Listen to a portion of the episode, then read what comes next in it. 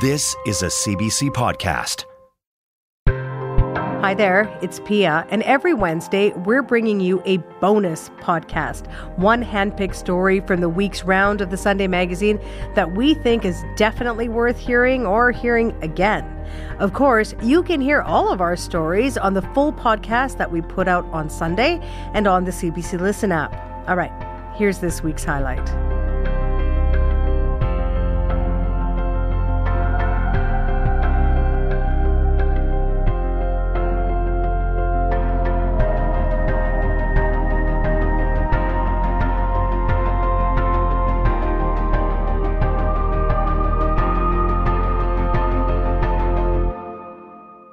In the late spring of 2020, there was a lot of talk about having reached a turning point in the fight for racial equality as widespread protests erupted around the world following the murder of George Floyd at the hands of four Minneapolis police officers. Its ripples soon transcended the streets, prompting new diversity initiatives from classrooms to boardrooms.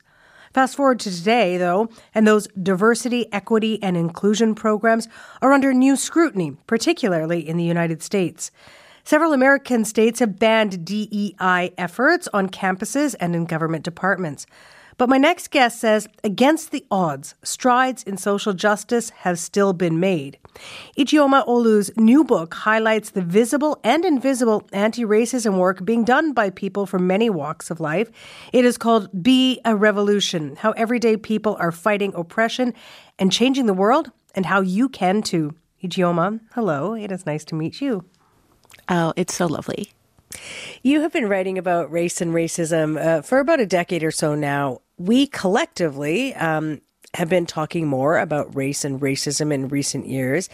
And so I just want to set this up. Six years ago, you put out your, your breakthrough book. Um, so you want to talk about race. And for people who have not read that, this is sort of a, a guide for people about navigating this stuff. So Ijeoma, when we fast forward to 2024, have we gotten any better about talking about race and racism?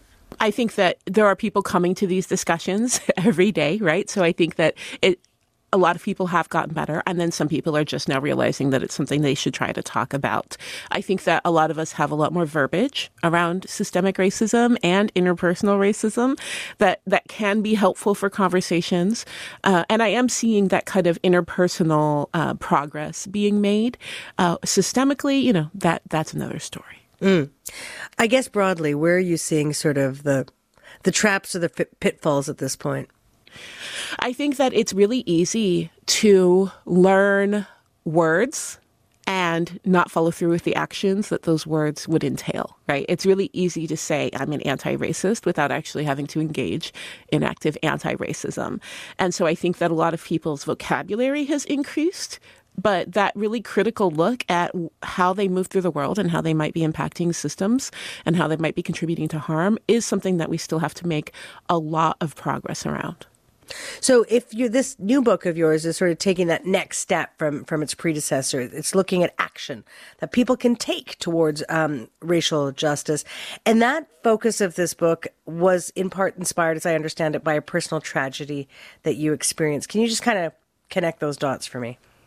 Yeah, certainly. You know, um, when I decided to write this book, I was in this place of overall exhaustion, right? I had been writing about violent white supremacy for many years, and I was worn out and traumatized and tired, and I was going to take a break. And then, um, you know, I was wondering if this was how I wanted to take my break, if I wanted the last work I did for a while to be from this place or if I wanted something more positive. And then in 2020, the pandemic hit and our home burned down. Oh, and oh, wow. in all of these sorts of disasters that we're all facing, it really underscored to me how vital our communities are. It was once again, you know, story after story, including in my own personal life, of how no matter how bad things are, the reason why we survive and are able to survive and find moments of joy is because of community care and this really radical work that's being quietly done in our communities. And so your whole kind of thesis about this book, and I think it's important to talk about this kind of um, at at the top, is about you're very intentional about centering loving action rather than pain because especially in the last number of years um, when we've been hearing more about these stories talking more about this I think sometimes we get overshadowed all the good work that's being done and the strides that are being made by the very real but uncomfortable, painful, even traumatizing situations for some. So, talk to me about the joy and love that you see in in action here you know, it really is the story of our survival. You know, it may not make headlines, it may not be sexy. You know, people want screaming and they want strife, and people really do you know, want black, brown, and indigenous pain on display. But the truth is, is that every single day communities are coming together to provide food for families in need, to provide emergency housing, to interrupt conflict. You know, uh, to help you know neighbors stand up against unethical landlords. Like all of these things are being done every single day, and we are finding new ways to challenge oppressive systems, ways to work around oppressive systems, and that is really the history of our survival generation after generation. Okay, here I go, raining on that parade. uh, in sense, I want to talk about DEIs. Uh, these are diversity, equity, inclusion initiatives. I think most people are familiar with them, maybe at their workplace or their school or an organization. And they really um, took a lot of traction in the last handful of years, pre pandemic for sure. Now, and now we're seeing this pushback in the United States, but elsewhere too, uh, in our country and elsewhere. How would you characterize this pushback? What's your assessment of what this is all about? you know, I would say that the the characterization is basically trying to activate this kind of innate fear and racism in a populace. Um, it's not even about DEI and whether DEI is effective or not. Um, it's about giving these keywords of you'll be made to feel guilty, you might be losing out, someone might be getting something more than you because of this. That's really tying into this deep frustration that the American public has with a hyper capitalist system that is exploitative of almost everybody. And mm. so it's basically saying, you're unhappy? This is why. And it's a way to galvanize a base to support all of these, you know, different initiatives. And it's really about consolidating political power. And so we are seeing this on the right. Um, and it's incredibly effective because you don't actually have to understand what DEI is, does, or claims to do in order to fall for these kind of keywords that are being thrown around around. So tell me, what does DEI strive to do? Well, and you know what's funny is even in my book, I'm critical of DEI as it is practiced, as the way in which it has to practice. And I think no one agrees with me more often than black DEI experts. you know, they're like, I absolutely hear you. Everything you said was spot on. Um, but DEI is an effort, really, honestly, to make up for the lack of what HR, you know, was supposed to do, which is make sure that, you know, people are protected in their workspaces, that they are kind of, you know, their needs are represented. And of course, we know that HR works for a company. But the truth is, is traditional HR never really wanted to handle racism. And DEI has been this space trying to fill this gap in, but it has no power right? They're trying to educate people on diversity, equity, and inclusion, which is what DEI stands for, uh, for marginalized populations, so that spaces can become more inclusive, so that people are more safe, so that, you know, we can get more out of everyone in the space. And in theory, that's absolutely beautiful. The problem is, is that most DEI efforts, especially in em- employee spaces, aren't really empowered. But when I talk to people in DEI in colleges and universities, they're very limited in what they're able to do. And they're trying so hard to just create some safety for marginalized populations in a space. Hmm. And what that often ends up meaning is you're watching a movie or film or taking a course and people get uncomfortable. And that can often be enough to weaponize people against it. The argument sometimes goes there might be well intentioned people out there in HR and beyond in companies who are trying to make workspaces more inclusive and more diverse, but that they're just doing it to tick boxes for organizations or corporations. And I hear from all kinds of people who ask, where are these efforts getting us? So, how are you looking at this now? Yeah, you know, I, I think that the thing is, is it's not about what people are intending to do and what DEI experts are trying to do. It's about what they're empowered to do or not empowered to do. And that's on the entity that's bringing them into the space, right? So this argument that DEI is ineffective, it's not that DEI is ineffective. It's that corporations never intend on fully implementing what their DEI experts are trying to do right? So I have seen DI experts brought into spaces and they do all this work. They're interviewing employees, you know, they're, they're making charts, they're doing all of this, coming with really educated information of what can make a space more inclusive. And the corporations or the universities refuse to take it on and they just say, no, thank you. We're, we're going to check a box. And so it becomes a checked box when the entity that brings them in decides it's a checked box. Hmm. But the work and the spirit with which a lot of this work is being done is truly important. But that's not going to change. You get rid of DEI, it's not as if these corporations are suddenly going to find a more meaningful way to address oppression in their spaces. They don't want to, you know. And so DEI experts are trying to do what they can with what little they have. And sometimes that can really make a big difference in the lives of individuals in that space. But it's certainly never going to be enough as long as these entities don't actually care. I want to ask you a question that I know you have uh, heard, or a gripe, I should say, and I have heard it. Almost everyone has heard. It's like, oh my gosh, there you are again, talking about race and racism in the workplace and in the classroom, and oh, I'm just so sick of it. The last number of years, all this identity politics. What's your answer to that question when you hear that gripe?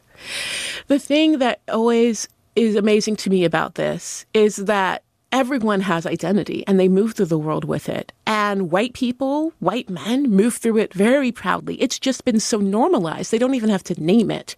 When you live in a society where the vast majority of things are built to reflect you, to suit you, you don't actually have to say that's what it is. But every person in the US, in Canada, has been racialized and they have a racial identity. Studies have been done around this, have shown how easily you can activate white racial identity to get people to vote a particular way. Uh, we all have it. It's just that when everything serves it, you don't have to assert it. It's interesting that you say that because sometimes when I have these conversations, um, you know, one of the things that I put out there is that people have always been hired, partially at least, because of their color of their skin. It was just that the white skin got you the jobs at some point, and now maybe the brown or black skin is getting you a job in some way too. Absolutely. And when we look at studies about like who's deemed professional, who's deemed intelligent, skin tone, hair texture, features, all of that plays in time and time again. That is racialized whether people want to admit it or not. You write about specific calls to action, real tangible things. And sometimes, as you say, they're not the things that people might immediately jump to one's mind. They're, they're small things that people can do in their very own community. So I'm wondering if you can share a story from your writing, from your book that really sticks with you to sort of illustrate that. Oh, I mean, there are so many. You know, uh, one of my favorites is, you know, when I sat down to talk with Richie Reseda about his um, organization Success Stories, which he founded while he was incarcerated in prison, um, to teach incarcerated men, and in especially Black and Brown incarcerated men, um, in the ways of Black feminism, how violent patriarchy had harmed them and caused them to harm themselves and community. So that you could have that measure of freedom no matter where you were, so that you could be, you know, radicalized into knowing how to create change, even from within prison. And as I sat down to talk with him about it, um, he said, actually, you know, I want to talk about business because I've, I'm doing abolitionist business now. And we got to talk about how he's taking these principles into starting a business and having a consent based business structure that isn't extractive or exploitative.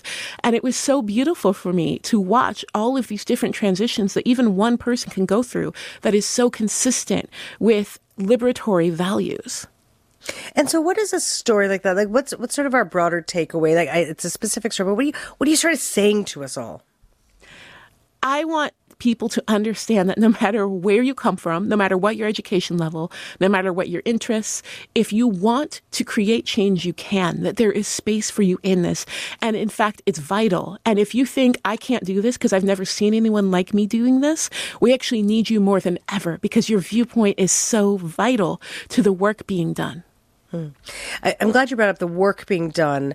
Um, because sometimes you know see uh, a racial reckoning um, a tragedy happens people go out on the streets for a bit people light candles in a park and then they go home. And so i want you to talk to me about that action piece of all of this. Yeah, it is so important to understand that every big news story that we see about racial oppression, about violence against Black, Brown, and Indigenous communities um, that people get outraged about and they go into the streets about. There are people who have been working on these issues every day for years, uh, and if not decades, and that we have been finding ways, trying to find ways to survive these oppressive systems, that we have been building up those lists of demands you see, everything you know about, you know, whether or not to defund the police. Those are years and years of work that people have put in and study and conversations and, you know, in order to get to this point. And once the news cameras leave, that work continues. And so it's so important to not just plug in when it's interrupting your day, when it's making you feel bad because it's in the news, and understand that this is a reality that we're living every day. And there are so many ways that violent white supremacy kills us. And it's you know, only one one thousandth of the time does it make news in these sort of violent acts. But it's killing us when we go to the doctor's office. It's killing us in our workplaces. You know, it is denying us education and opportunity. And we have been fighting that every day. And we would really, really love some help. Hmm. You just sort of outlined some of, um, you know, the wide variety of opinions and, and, options, really, of how to improve our systems to bring about racial justice. You mentioned the police, which has been um, a big source of debate for the last number of years in your country and certainly in ours. The calls to defund them entirely, some, you know, call to divert budgets to other causes, um, somewhat change to policing, training differently, hiring more diverse officers. Ijeoma, how's your own thinking about abolition versus reform changed over time? You know, for me, my idea of possibility broadened. What I thought I could ask for broadened. I, I think I, have been at heart an abolitionist since I was 11, and a relative of mine was beat very badly by police. Um, I understood that I was not safe and there was no sense in which I would be safe with an officer around me and that something was fundamentally wrong with that. And of course, as I got older and studied, I was like, I don't want this. But I didn't think that was something I could say. So often the messaging is if it's absurd to say that you don't want policing. It's absurd to say you're an abolitionist, that instead what we need is reform. But when you do the work, you see that reform doesn't work. All it does is extend time in these systems, and these systems are very flexible and malleable and continue to grab power how they can. And we do have other ways. And so for me, my real evolution was understanding what our communities have been doing outside of these systems because we have so many communities, you know, in the US, in Canada that know that they absolutely cannot call the police for any kind of safety issue. And yet they are still working to ensure their safety. They are still finding ways to try to resolve conflict. And when I realized that, that even though I was being told it was impossible, it was something that we're doing every single day, I realized that we all should have the audacity to demand something better, to hmm. demand hmm. that these systems that have caused us so much harm be, be taken down and replaced with ones that can actually help. We often often hear about um, efforts to improve things through efforts of harm reduction. Yeah, and and here's the thing: harm reduction is never going to be abolition. Harm reduction is important, but only if you understand that that's what it is.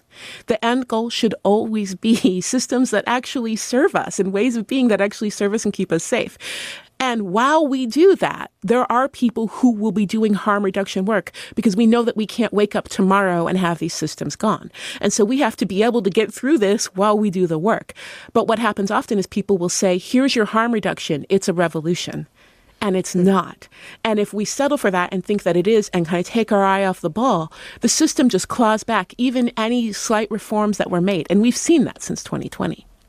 We're seeing in uh, in our city in Toronto the last number of uh, weeks and months, and in many many uh, cities across Canada and in the U- the U.S. the push to have police budgets increased by often police forces themselves. There have been very active efforts to defund the police movements, as we've been talking about. Um, but police budgets in most major cities have, have risen on both sides of the border in recent years. How do you measure success when you look at that movement? You know, I mean, this is where I absolutely see what I was talking about, where people were saying that this, you know, reform and harm reduction was revolution. Because not only when you sell it to the people does that get people to stop asking for more, you can then activate that to activate fear in people who are afraid of communities of color. And you can create this whole story that says you're more unsafe now because of these great changes that were made, even though they weren't made, and even though police budgets are increasing. And so right now, what you have is a lot of fear fear in our carceral states about even just people becoming more aware of the harm of these systems. And so they're not only trying to get back what they've lost, they're trying to buffer it so that if we have another protest, and they know that they're going to keep killing civilians, they know that they're going to find more ways to outrage us, that they won't lose any power again. And so that's really the state that we're in right now. They're ratcheting up fear. We're seeing police, you know, um, stations, uh, you know, police forces around the continent doing these kind of silent protests where they're not doing their jobs so that they can then point and say, see, This is what happens when you cut budgets, right? To get people more afraid so that they can continue to consolidate power because they don't even want people to be aware that there's a problem. That to them is such a huge threat that even the minuscule progress we made in raising awareness in 2020 is something they want to make sure never happens again. You know, when we talk about race and racism and, and racial equality, um, it's divisive. Like so many things that we talk about, you got to be in one camp or the other. And we're sort of, a lot of people would say, like, we've stopped talking to each other, that there is a common goal here that humans should be treated equally. Um, what are the conversations you'd like to see us having these days?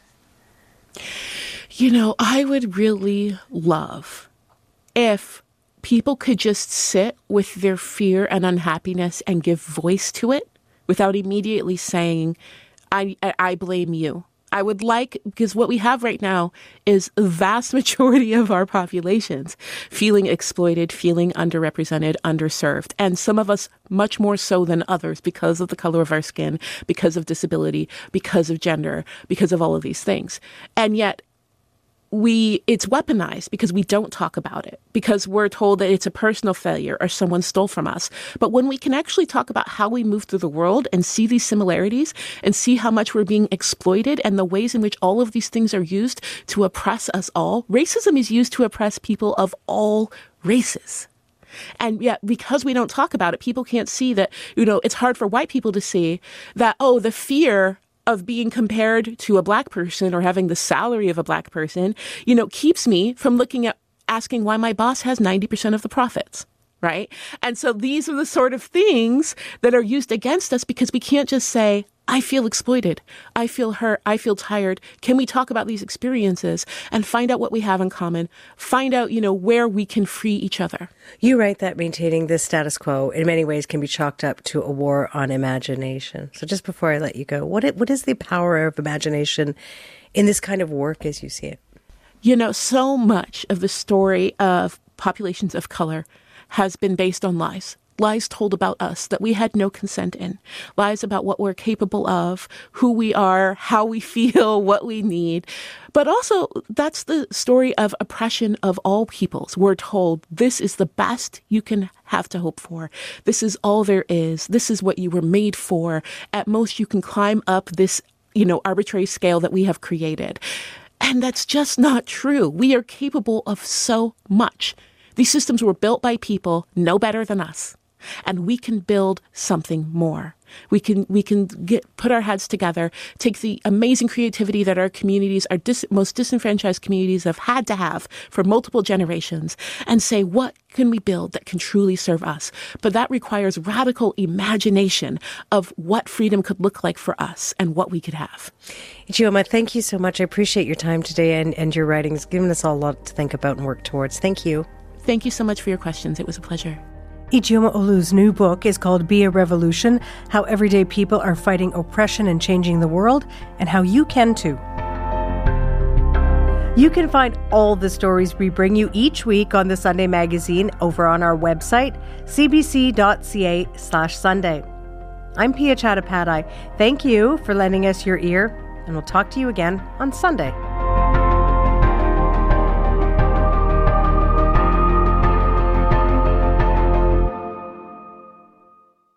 For more CBC podcasts, go to cbc.ca slash podcasts.